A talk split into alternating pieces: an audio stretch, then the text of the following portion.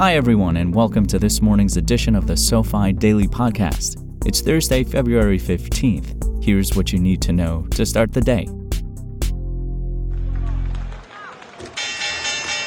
Let's begin with a quick review. U.S. stocks rebounded on Wednesday, recovering after Tuesday's market rout following a hotter than expected inflation report. Prices rose more than expected in January, sparking concerns that the Federal Reserve may not cut interest rates as soon as hoped. The Dow Jones Industrial Average rose 0.4% or 152 points, while the S&P 500 added nearly 1%. The Nasdaq Composite jumped 1.3%. In other inflation news, final estimates of producer price inflation showed a decline of 0.2% in wholesale prices in December. In earnings news, shares of rideshare company Lyft soared 35.1% after beating profit estimates and forecasting higher first quarter gross bookings than expected.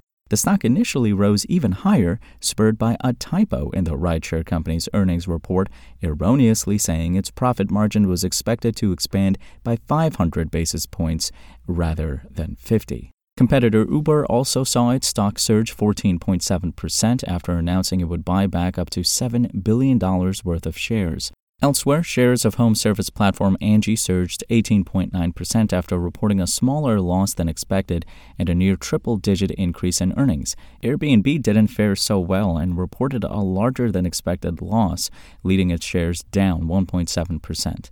Instacart stock sank 1.9% after missing revenue estimates and announcing 250 job cuts on its first quarterly earnings call since its September IPO. Despite beating expectations, shares of MGM Resorts slipped slipped 6.3% over concerns regarding the casino company's margins. Kraft Heinz shares fell 5.5% on a steeper than expected decline in sales and slow revenue growth forecast. Here are a few headlines that should be on your radar. Microsoft and OpenAI found hackers are using large language models like ChatGPT to refine cybercrime tactics. Some Tesla owners claim water exposure is causing their Cybertrucks to rust. CEO Elon Musk previously described the vehicle's stainless steel exterior as literally bulletproof. Finally, around 1,700 Disneyland characters and parade employees plan to unionize with the Actors Equity Association. Here's what to be on the lookout for today. It will be a busy day in economic data with January retail sales, the New York State Manufacturing Index, and weekly jobless claims due. In earnings, Deere and Company will report. Last but not least, here is one non finance related thing we learned today. Wearing a tie may reduce blood flow to the brain by as much as 7.5%. That's all we have for you today. We'll see you back here tomorrow morning. And in the meantime, don't forget to check out the SoFi app.